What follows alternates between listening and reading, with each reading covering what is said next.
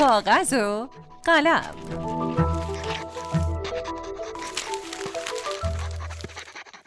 سلام من عطیه سلطانی هستم نویسنده و مدرس دانشگاه. این دهمین قسمت از کاغذ و قلمه که میشنوید.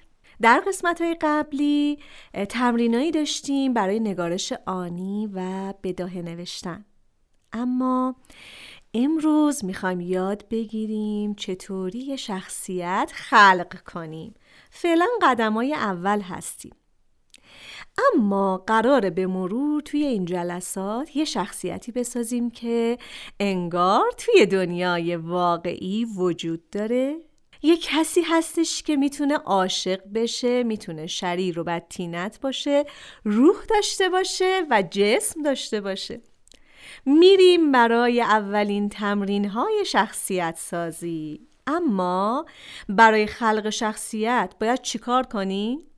من بهتون میگم. اما قدم به قدم و پله به پله. خب؟ بریم سراغ کاغذ و قلم. امروز یه تمرین متفاوت داریم. متفاوت و دو نفره. خب دستتون رو بذارید روی کاغذ. انگشتاتون رو باز کنید. حالا دور تا دور دستتون رو خط بکشید تا شکل یک دست روی کاغذ درست بشه. آره دقیقا مثل قدیما. وقتی نقاشی میکشیدیم و کوچولو موچولو بودی. حالا بریم سراغ مرحله بعد مرحله نوشتن. خب چی بنویسیم؟ بهتون میگم.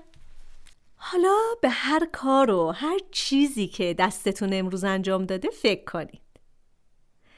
هر چیزی قرار نیست کار خاصی باشه. چیزای معمولی. چیزایی که حس خوبی داشتین در موردش یا چیزایی که حس خوبی نداشتین. مثل شستن ظرفا، شمردن پول، نوشتن یادداشت، ورق زدن کتاب و و و. خب خوب فکر کنید. حالا بیاید سراغ شکلی که از دستتون کشیدین. ده تا جمله بنویسین که با این عبارت شروع میشه. مثلا اینطوریه.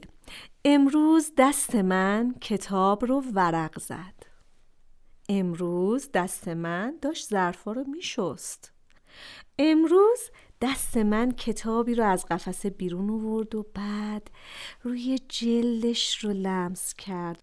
به همین صورت حداقل پنج تا ده تا جمله بنویسید.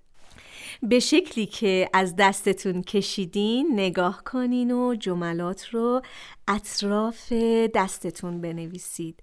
و خب حالا وقتش رسیده که جملات رو برای همدیگه بخونید. ببینید که نفر مقابل چی نوشته.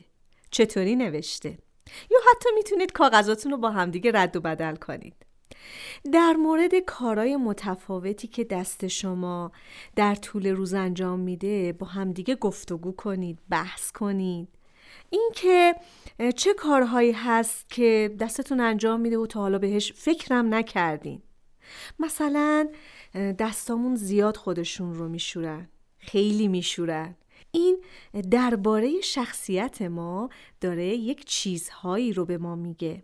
خب این تمرین رو هر روز انجام بدید و با روزهای قبل مقایسش کنید تا هفته بعد بریم به سراغ یه تمرین دیگه برای خلق شخصیت. فعلا خدا نگهدار.